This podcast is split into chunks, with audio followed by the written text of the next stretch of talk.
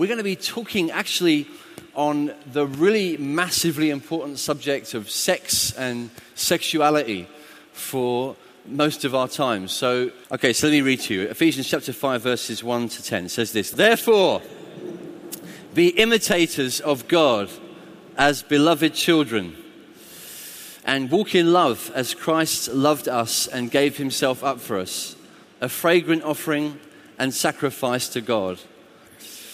But sexual immorality and all impurity or covetousness must not even be named among you, as is proper among saints. Let there be no filthiness or foolish talk, nor crude joking, which are out of place. But instead, let there be thanksgiving. For you may be sure of this, that everyone who is sexually immoral or impure, or who is covetous, that is, an idolater, has no inheritance in the kingdom of Christ and God.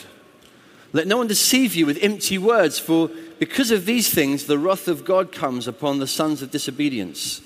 Therefore, do not become partners with them. For at one time you were darkness, but now you are light in the Lord. Walk as children of light. For the fruit of light is found in all that is good and right and true. And try to discern what is pleasing to the Lord. Let's just pray together. Father, we ask you would send your Holy Spirit now and use the words I bring from the scriptures to speak to our hearts and bring transformation to our lives as faith is born within us and new willingness and new love of you and love for faithfulness and purity and obedience grows and rises up within us and amongst us as a generation. We ask, use these words now in Jesus' name. Amen. We wanted to talk uh, in these four mornings about this uh, subject of sex and sexuality for some very big reasons. We live in a society that has made up its mind in a lot of ways, and the direction that things are going uh, across the board seems to be further and further away from the right one in terms of how we understand the whole subject of sex, sexuality, what we do with sex, and so on. So, we're touching a subject which uh, the Christian kind of stands out on. And it can leave us feeling uh, perhaps a little bit vulnerable, uh, struggling to be heard, struggling to be understood in society. It, it can leave us feeling even lonely and worried about how we look as a Christian. And so we really wanted to try and help you this week by bringing some teaching from the Bible to help you give us, get a stronger idea of the good and positive reasons for what the Bible teaches about sex and sexuality. See, see culture that we're uh, living in has generally seen itself uh, working according to a certain story. And uh, if you've, I, I, guess, I guess if, if, you don't have to have seen these films because it's kind of, it goes further than just a few films, but films like Selma and 12 Years a Slave and a lot of other films that are similar, they are about the fantastic story of people in their struggle against oppression becoming liberated and free uh, from the powers of oppression. That's the story that our society celebrates, especially. The story of groups and individuals getting free from the things that restrain them, the chains that bond them and captivate them. Finally, we are free from those hostile powers that, that put us into slavery and into dark places where we, we can't live as dignified human beings. Now, that is a, a, magnificent story, but it's like what our society is doing is kind of extending that story on and on so that it's kind of applied to every category of life the whole issue of being free from oppression is, is applied to my personal need to be free sexually. And over the last couple of generations, especially the last 50 years, that has been one of the massive agendas, one of the massive, uh, strong kind of trends in our society. People finding freedom to do whatever they please, whatever they immediately desire to do sexually. And in fact, anything that stops you or me or him or her or whatever to be able to be truly free to express ourselves sexually is a force of repression or maybe even oppression. It's a force of control. It's something that we should be free from. So that's the society story. That's the, the, the, the big story that seems to be controlling us as a generation, and certainly you guys as a generation in the years that you have ahead of you. That's the strong story that seems to be around you in a society. Anything that comes as a check or a restraining, anything that's, that tries to tell you that sex is for this and not for that is repressive, it's bad for you, it might even be psychologically damaging that is a, a strong belief. It's a strong, strong belief. It's held to passionately by the people that are shaping our culture, from the thinkers and the politicians and the academics and the people in the media, right through to the musicians and the celebrities and the people that we see all across our magazines and our celebrity websites.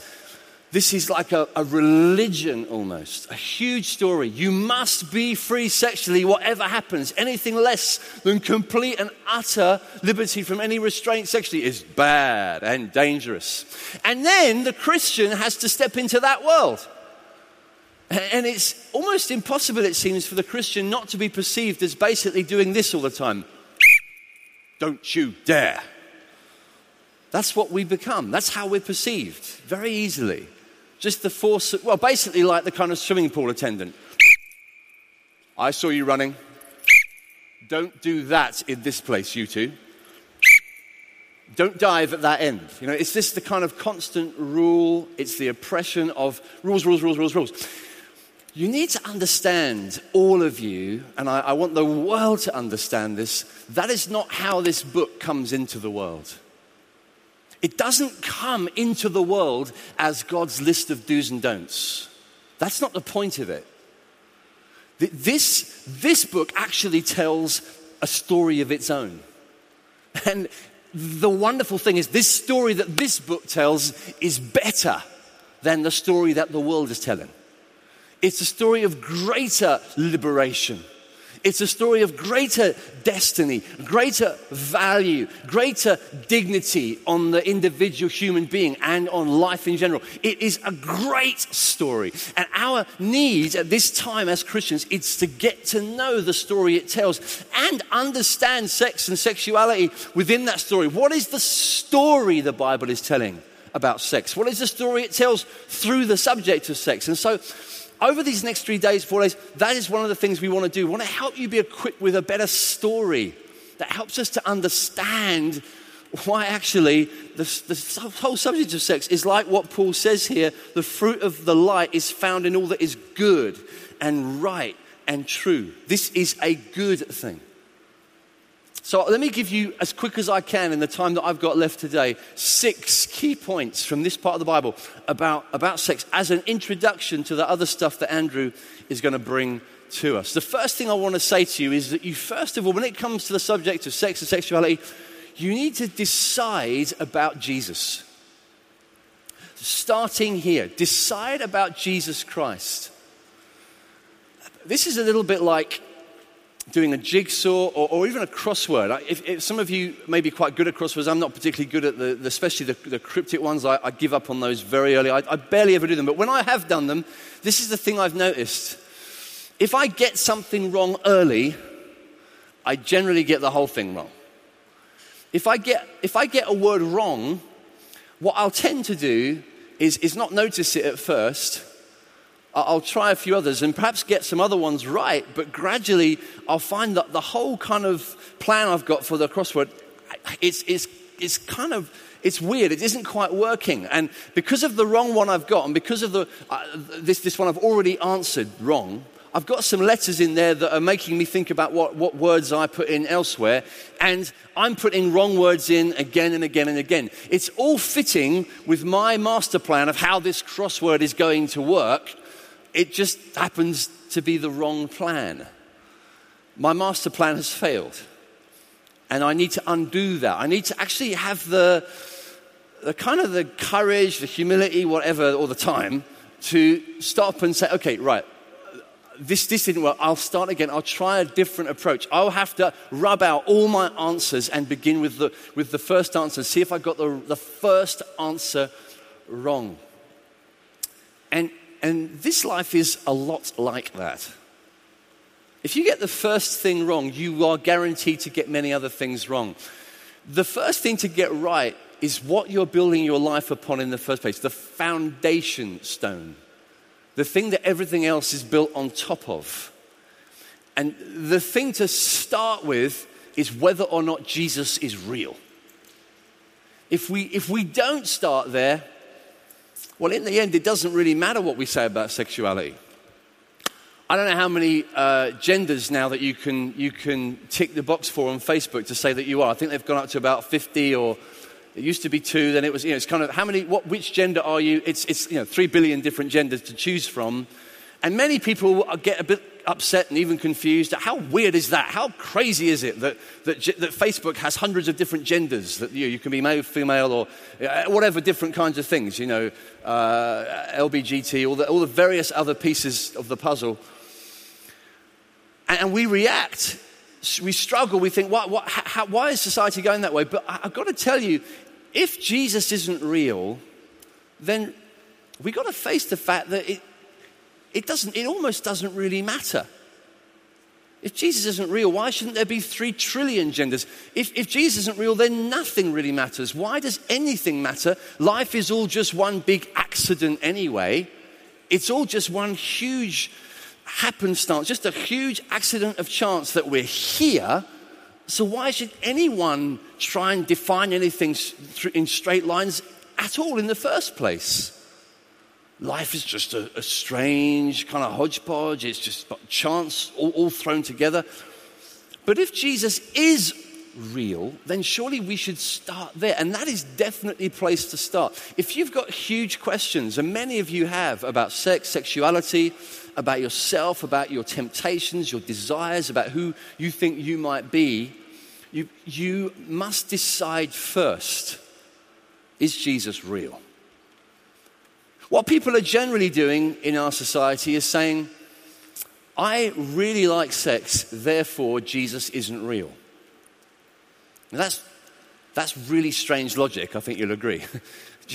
I really want to have sex with whoever I want to, whenever I want to, however I want to, in whatever position I want. I, just want, I want that. Therefore, Jesus isn't real because I've heard, I've heard that he's not down on that. So, so he must, he can't be real. I insist that he isn't real. That's, that's, that's faulty. That doesn't work logic. The, the best thing to do is start with is he actually real? Is he true? Is, has he risen from the dead? And if he has, then what he has to say carries authority. He died and rose again. As we sang earlier in, in the worship time, He is Lord. He is risen from the dead. Every knee shall bow, every tongue confess. If that's true, it gives us a brilliant north star. It like gives us a, a, north point, a magnetic north on the compass. It gives us a starting place to help us to work everything else out from there. We've got to decide is Jesus real? Decide on that first, and it's like we've got a chance of getting this crossword puzzle done more effectively. There's a, there's a verse that gets quoted quite often in the Bible. It's in the Psalm, Psalm 118. It, it says, The stone that the builders rejected has become the cornerstone. The idea is like a building site where they're trying to construct this great big tower or construction, and it's, it's like life. Life is a huge tower, a construction that we've got to put together. But, but we keep throwing away the cornerstone. We keep rejecting the main stone. We say we don't need that stone. We don't want that. And the Bible says it in many different places, in many different ways. If we get rid of that, we're getting rid of the main stone, the foundation stone, the things that, that, that hold the rest of the, the construction together. We can't afford to do that. We must decide first is he real? And when we do, the wonderful discovery is that not only is he real, but he gives a kind of a fulfillment and a satisfaction to life, even to our whole uh, sexuality, even to our sex lives that we might not have expected. We might have thought Jesus will close down my life sexually. That's what he wants to do. He wants to blow the whistle and close it down. That is the general belief that people have. But coming to know him truly, if you do, if you've known him already, you know something of this already, don't you? If you don't know him here this week, you need to know for yourself. And I trust that this week you will at least begin to find out for yourself that he doesn't want to close your life down he instead wants to open your life up, to give you back the true story instead of the lies, and to set you up on the right foundation, to construct life along the right pattern. Second thing we need to decide on is sex a gift or is it God? What we tend to do is, is we make it either God or we make it outrageously out of bounds. Sex is either the main thing that we build all our lives upon. So I want sex, therefore Jesus isn't real. That would be a good example of making sex into God. But the, the alternative that many religious people fall into is to think, well, no, sex isn't God, therefore sex is evil. Therefore, sex is bad. Sex is disgraceful. Sex is a wicked thing. Sex is, a, is an awful thing. Now, you might think I'm exaggerating. That is honestly how many people in the world today will think. It's even been true about, uh, sadly, some Christians through the ages. Some Christians have got into this strange idea, which the Bible specifically teaches against. I'll give you an example. Just a few pages later in the New Testament, you get Paul's letter to Timothy, 1 Timothy chapter 4, and Paul is here describing some of the bad teaching that he wants Timothy to put straight in this same church in Ephesus that he's writing to in the first uh, section I read. He says this Now the Spirit expressly says that in later times, some will depart from the faith by devoting themselves to deceitful spirits and teaching of demons through the insincerity of liars whose conscience is seared, who forbid marriage and require abstinence from foods that God created to be received with thanksgiving by those who believe and know the truth. For everything created by God is good. Nothing is to be rejected that is received with thanksgiving, for it is made holy by the word of God and prayer. A key phrase in there, it's all important, but did you catch the phrase there? He says this that he's talking about teaching from demons. Uh, that, is a, that is a bad description, just so we're clear. He is definitely painting this in a bleak, bleak light. He okay, this is bad. This is as bad as it gets. This is teaching from Satan. This is evil stuff. It comes from hell. And what kind of teaching is it going to be? Teaching people to murder? Teaching people to rape? Teaching people to commit genocide? Well, in this case, not quite. He says here, through the insincerity of liars whose conscience is seared, who forbid marriage.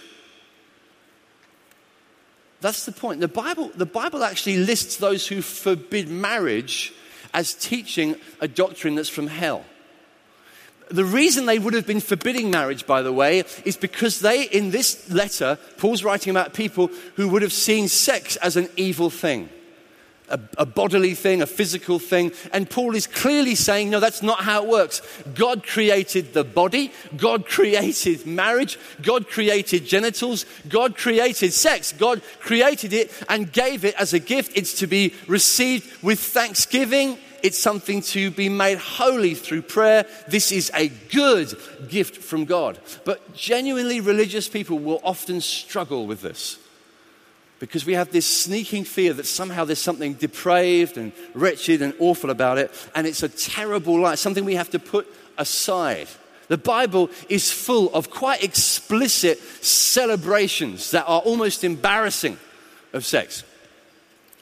Things that would perhaps shock us. Just one example that, among many that I could bring to you, is Proverbs uh, chapter 5 it says this this is just one of the many famous passages of the Bible that celebrate the gift of sex that God has given. Proverbs 5 Drink water from your own cistern, flowing water from your own well. Should your springs be scattered abroad, streams of water in the streets, let them be for you yourself alone and not for strangers with you. Let your fountain be blessed and rejoice in the wife of your youth, a lovely deer, a graceful doe. Let her breasts fill you at all times with delight. Be intoxicated always in her love. Why should you be intoxicated, my son, with a forbidden woman and embrace the bosom of an adulteress? Now, there were some words in there that may have surprised you. Uh, the word breasts, for example. The word that should surprise you more if you think about it, or the two words, are delight and intoxicate. You catch this, the, the flavor of this part of the Bible? This is God speaking in His word to the human race. He's talking about marriage, and He says this Let her breasts fill you at all times with delight. Be intoxicated always in her love. Intoxicated. Drunk, in other words. The Bible, you, you might come to, to, to do that even thinking, does the Bible allow us to enjoy creation and enjoy the gifts of God, and even enjoy sex? Does the Bible allow us to at least have some fun? Listen, the Bible doesn't allow it, the Bible commands be intoxicated. Don't just put up with it, get drunk on your marriage. Be so happy in the relationship that God gives that you are intoxicated. It overwhelms you with the blessing. You are delighted. You need to hear this loud and clear as a generation, and you as an individual, that God gives this gift happily. But, but like with all the gifts God gives, He's the one who's the wise giver, knowing exactly how it's best to be used. See, fire is a gift. Fire is a good thing. Fire uh, keeps you warm, it brings light, it cooks food. Fire has a lot of helpful uses, but we need to learn how to use it. We, we, we, we, are wise with it. If, we, if we've learned from our mistakes, especially, we'll, we'll put it in an enclosed place. If we have it in the house, we'll put it in the fireplace.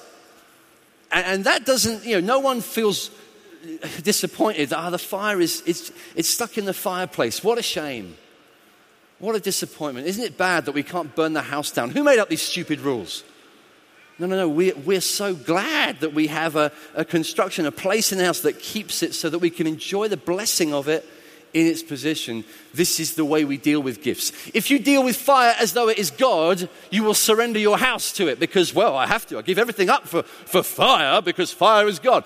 It's the same with anything. If you receive it as a gift from God, you follow His word on how it's best used, most fruitfully used. And sex is God's gift to us, it isn't a God to us. Let me talk about the third thing really quickly. We need to learn to love purity. We need to not just try to be more uh, pure, try to be more uh, disciplined, try desperately hard to restrain ourselves. See, that doesn't really work. Trying desperately in our own strength to overcome temptation, it's not powerful. Just, it isn't effective. It's as, it's as attractive to us as Stop. Don't do this. Don't do that. It, it doesn't have power to bring a change within. But God's plan for you is to do more than bring just boundaries. His plan for you is to bring a love for purity within you. I say this because I, I guess for many of us, there's this kind of haunting sense we can have that God can't really put up with our desires. I think the way that most of us are wired, at least in terms of you know, the temptations that we'd face, would probably be like, you know, I, I get it. I, I, know that there's danger with sleeping around too much. I know that there's danger, I, you know, but trust me, give me a break. I don't want to go to an orgy. I don't want to, you know, I don't want to have successive partners, 25 in one week. I'm not that kind of person. I don't want to break all the, I just, but, I, but, but, but, but, I, but I just want, just, just, just do one thing. I just want to have a try. I just want to at least have a go with, with this possibility. I just want to click on this website. I just want to spend a bit more time at her house. I just want to hang around after school in the place that he always walks past. I, I just want to, I just want to go a little bit further this evening. I just want to try one more. Th- I want to just touch her there. I just want to, that's all I want to do. That's all I'm going to do. And, and the, the, the feeling we might have is that God can't really control, God's, God's not big enough for our desire. He doesn't realize that oh, we, are, we are hungry. And he can't cope because he's religious. And he's, he's a bit old. You know, God, he belongs in the 50s. He doesn't really understand us. And I've got two things to say about that. First of all, you're kind of fooling yourself whenever, whenever you say to yourself or to God, and sometimes we're very convincing to ourselves, we're very good at persuading ourselves. You are conning yourself if you say, I just want to try this one little thing and then I'll be, I'm in complete control. I just want to have a go at this and then I'll be fine. Because what, what you discover the instant it seems, you can walk seemingly innocently into a position. You cross a line where you know after you've done it, oh, I've been fooled. I've been tricked. You're like a fish who swallowed the hook. And you saw, all you saw was lovely, fleshy, fat worm, which is very tantalizing, obviously. And, and as soon as you bit on it, you realize, ah, ah, it's a, it's, a, it's a trick. I'm enslaved. I'm under control from something else now. So please don't con yourself about how far you can go. I just want to try this. I just want to do this. Remember, that's how evil came into the world because the man and the woman said, We just want to have one fruit from this tree. You are never the wise judge as to how much sin you can really take. You've got to trust God and His wisdom about that. But the second thing to say is this you are completely mistaken if you think God cannot control your desires. Our problem is not that our desires are too big for God, it's the direct opposite. Our desires are tiny, feeble, dull. Can you imagine anyone more emotionally satisfying than eternal, everlasting, magnificent, majestic, beautiful God? And, and he, he is the one. This God is the one who has created you and by his amazing mercy made himself available to you, not just for now, but forever and ever and ever. The Bible says, at his right hand are pleasures evermore. Don't ever, ever think that by being chaste, by being disciplined sexually, you are cutting yourself off from real pleasure and you're going to lose out. This is one of the problems that we have. We fight it the wrong way. I've used this story before. Some of you may have heard it used, but let me use it again for the sake of those who haven't. Eh, and even if you have, it's so helpful. There's a, a famous ancient Greek myth of Odysseus or Ulysses. Some of you have heard of it. And uh, in this story, one of the, the, the things that the hero Odysseus has to do is sail past a certain island where there are these sirens calling out, these, these singers who sing such an enchanting song that every ship that goes past tends to go off course towards the song because it's like a drug. They become transfixed. They, they're almost under its control. And this whole island is surrounded by rocks and broken ships because so many sailors have perished, so many ships have, have been dashed on the rocks, and hundreds have lost their lives because they heard the song and they were bewitched by it. Odysseus, he says to his crew, I want to hear the song, but I don't want to die. So what he does is he, he chains himself to the mast of the ship and he gets all of his men to put wax in their ears and they sail past this island. They can't hear it, but he can. And he said, I just want to hear it. I just want to hear it. I just want to hear it. And he thinks he's going to have a wonderful time. He's going to hear this beautiful music, but he's not going to die. But here's the thing he is in agony because everything within him wants to have that song. He wants to control it and he wants to be controlled by it. He wants to go. And he's screaming to his sailors. He's threatening their lives. He's desperate to try and get them to, to sail over. And they won't do it because they can't hear. And so he passes that island not in joy, not loving the song, hating the whole experience. He's hating it. Here's the thing many of you, that's what you think the Christian life is. That you're chained to Jesus. You're hearing and seeing all the things that the culture wants to offer you that are pleasing and good and happy. And you're in agony because you know you must have it, you want to have it, you need to have it, but you're not allowed to because I'm chained to Jesus and He's boring. That's how we see it. That's, that's so easily the perception that we have. It's probably the main idea that people have in their lives about Christianity. That it's, it's probably right, but it's not good. It's probably true, but it's not happy. It won't give pleasure. Listen, friends, that is an utter lie. It's an ancient lie. It's been told for generations. It's been told from the beginning to our first parents when they were told that God was saying you cannot have the fruit because God doesn't really like you and doesn't want you to grow. There's another sailor in the ancient world, in the myths, the Greek myths, called Jason. He does it differently. He has to sail past this island, and the way he sails past it is he brings a musician with him, Orpheus. He gets this guy to play on the ship. And Orpheus's music is so heavenly. He's so, it's like when he plays, it's so beautiful. It's such perfect music. It actually drowns out the sound of the sirens. So, so they can sing all they like. they can go crazy. They can try and get the attention of the ship with their beguiling music. But Jason doesn't notice because he's hearing something better. He's tasting something richer, more delicious. He's seeing something more gorgeous.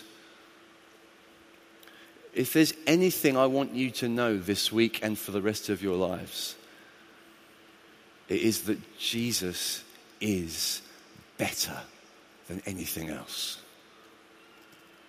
And, and your, your life must be a story of you learning to trust that whatever you go through, Whatever you say no to, even some of the things that are said about you, some of the accusations that are made, you know that Jesus is better and you're able to trust that the joy that he will bring to you will outstrip any of the false pleasures, passing delights, and little trinkets of this age that will die away and be no more. Jesus offers eternal living water the bread of life. Trust Him. Trust Him. Trust Him this week. Come to know Him for yourself this week. Find out if this is true yourself by investigating Him, turning to Him, and putting Him as the foundation of your life. Let me say a couple more things really quick. The fifth one, I'm going to do these quick. Be who you are. Be who you are. That's what the. Uh, that this passage seems to be suggesting when it says in, in, verse 4, oh, sorry, verse 3, let sexual immorality and all impurity or covetousness must not even be named among you as is proper among saints. Let there be no filthiness, nor foolish talk, nor crude joking, which are out of place, but instead let there be thanksgiving. he's saying, look, that, that word fitting, by the way, is a clue. He's not saying, I, I want you to uh, uh, stop having uh, using sexual innuendo and, and, you know don't tell dirty jokes because that's just inappropriate. That's wrong. Don't do that. It's bad. I know it's funny but don't do it. He's not saying that. He's saying it's not fitting. In other words it doesn't fit. It doesn't fit. If, if you go through this week dressed in your little sister's clothes or your little brother's clothes or even one of your kids clothes you, everyone will notice. It will be like that doesn't work. That doesn't make sense. That doesn't fit. And when I say be who you are, what I mean by that is what it says here be the person that God has made you to be. If you've come to know Jesus Christ, then who you most truly are is a new creation. There's something brand new within inside you. You heard what Daryl said last night. The person that went into prison before he became a Christian, didn't come out of prison. He died. A new person was born in his place. That is what happens to the person that comes to know Jesus Christ. You become something new. And so the stuff that you used to find fascinating, even the stuff you used to find entertaining, it doesn't seem to have the same power. Some of you know exactly what I mean. You've become a Christian perhaps a few years ago, or maybe at New Day, and you went back to school, and the jokes that you used to laugh at with your friends, it wasn't that you thought, I shouldn't really laugh at this. It's dirty. It's funny, and I want to laugh, but it's dirty. So I shan't. That's, that's not how it works. You know what happened. You heard people telling jokes that you used to find funny, and you kind of don't anymore. It's like it just doesn't fit. It's like clothes that you've worn out. And it's sometimes it's because the reason you found it funny wasn't because it was funny. It was because you wanted to be part of the club. You wanted to be down with your friends who laughed at the right times, and so you found it funny in order to be accepted. And because you've now been accepted by the person who matters the most in the universe, you're not craving their acceptance in quite the same way. And so the need to laugh at the same things or to tell that, or to use the same language is kind of gone. That's the point. It's not that when someone tells a joke that's wrong, uh, you should sort of uh, prudishly say, Well, I, I obviously I, I, I, ought to laugh, but I, don't laugh at things like that anymore because Jesus has made my life so much happier. It's, you don't really need to even react necessarily like that. I mean, there's a whole issue perhaps of, you know, how much, how, how specifically should I react? Maybe we get too hung up about that. I know what it's like. I don't want to be that guy that, that reacts in a stupid I don't want to be Ned Flanders. I don't want to do that. I understand. But honestly, if the thing we're scared of the most in life is that our friends might think that we're prudish, maybe we should just get a life. It does, it's, it's, it's not the most dangerous thing.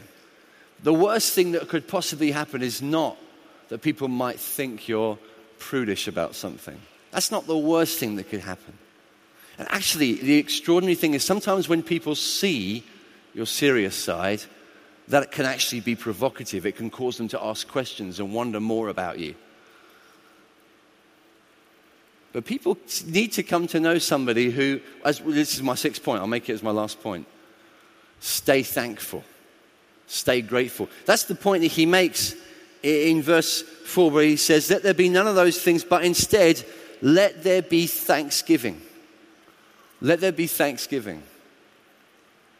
That doesn't mean when someone says something rude or when you know, you're in a, in a situation where there's a lot of sex talk, you should be sure to bring your guitar with a rainbow strap. You know, at that point, when someone tells a rude joke, very quickly say, Thank you, Jesus. That won't work. Okay, you don't have to try. It's not, it's not saying specifically, let, you know, come out with a praise song quick, quick. What it's saying is something a little bit deeper. It's saying, let there be thanksgiving at the depths of who you are. All language, all talk, all conversation is based on some foundations. And, and before we came to know Jesus Christ, the foundation of our conversation was ourselves our need to be accepted, our drivenness to be the best person, the, the best person in the room, our drivenness to be, to be loved, to be desired, to be adored, to be in the ring. But coming to know Jesus Christ gives a different foundation to our lives. It gives us a foundation of thankfulness. I want us to actually, just as we finish now, Perhaps the musicians could come and join me. I want to encourage you, I want to urge you, I want to steer you towards thankfulness. See, thankfulness at the heart of your life will change your perspective when it comes to all of these issues sexuality, sex, temptations, struggles, acceptance, people's perceptions of you when it comes to these issues if we understand what God has done for us, if we understand what He has done to accept us, if we understand the love, the kindness, the tenderness, and the mercy that He's shown us through giving His Son Jesus Christ on the cross, it gives a completely different perspective. It helps us to set our lives up differently. And I want us to just practice this straight away by singing a song of gratitude and thankfulness to God. And in a minute, I'm going to ask you to stand and do that with me. If, if you've understood what He's done for you, and, and you've understood that he, He's done everything for you, it helps you, it helps you to make the right judgment. The Bible says, He who did not spare his own son, but gave him up for us all, how will he not, along with him, freely give us all things? We want you to know that in Jesus Christ, all things are yours. Because your God, your Father, is thoroughly generous. He loves you. He loves the gifts He gives to you. He wants you to enjoy them. He wants you to celebrate them. He's not trying to close your life down, He's trying to open your life up. Now, it may take a step of faith to believe that. It may take a step of sheer trust where you think, well, is that going to really work? I invite you this week to do that.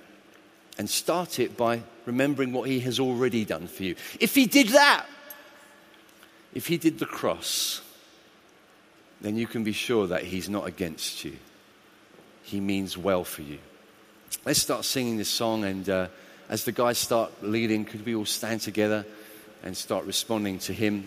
We'll just make this our last song before we go to seminars, but I want us to respond.